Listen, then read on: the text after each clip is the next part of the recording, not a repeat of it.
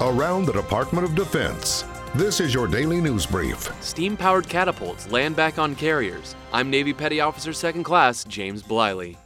President Donald Trump told U.S. troops he plans to stop the installation of electromagnetic catapults aboard U.S. aircraft carriers and instead wants to move back to the traditional steam powered catapults. Trump's concern is whether the new catapults can perform during poor conditions versus steam power, which has worked for more than 65 years and is wartime tested.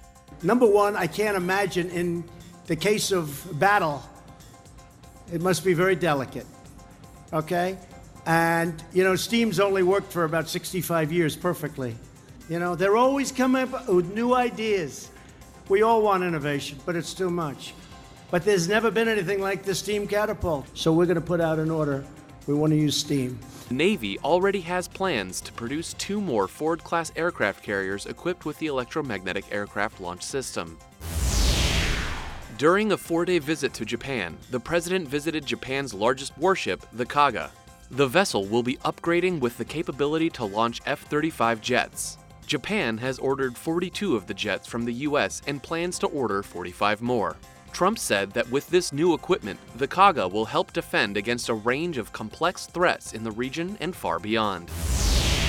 Vice President Mike Pence honored fallen U.S. service members by laying a wreath and speaking at Arlington National Cemetery on Memorial Day. There is a day in November when we remember those who served and came home.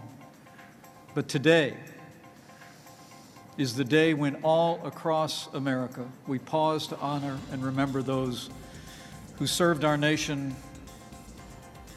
but did not come home.